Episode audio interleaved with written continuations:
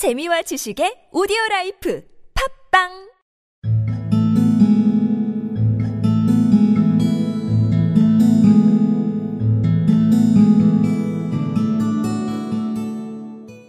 You are not very vulnerable from above, Holmes remarked as he held up the lantern and gazed about him. Nor from below, said Mr. Merryweather, striking his stick upon the flags which lined the floor. Why, dear me, it sounds quite hollow, he remarked, looking up in surprise.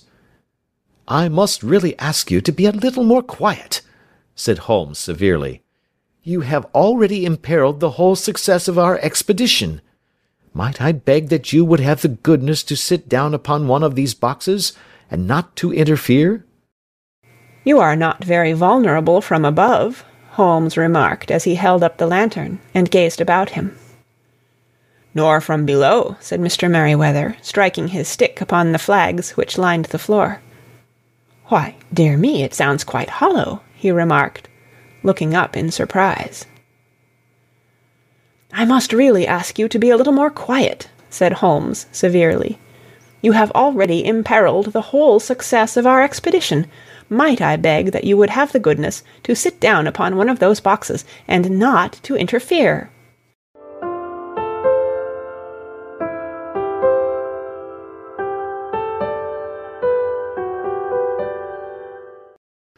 You are not very vulnerable from above, Holmes remarked as he held up the lantern and gazed about him.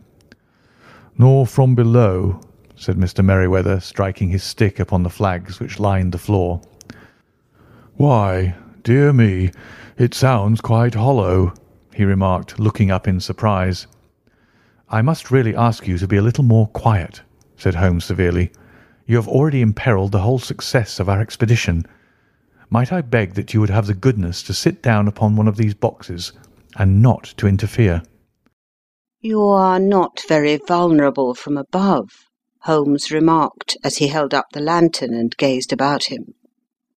Nor from below, said Mr. Merryweather, striking his stick upon the flags which lined the floor. Why, dear me, it sounds quite hollow, he remarked, looking up in surprise. I must really ask you to be a little more quiet, said Holmes severely. You have already imperilled the whole success of our expedition. Might I beg that you would have the goodness to sit down upon one of those boxes, and not to interfere?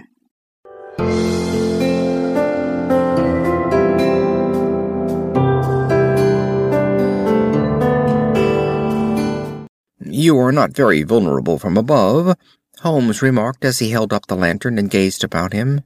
Nor from below, said Mr. Merryweather, striking his stick upon the flags which lined the floor.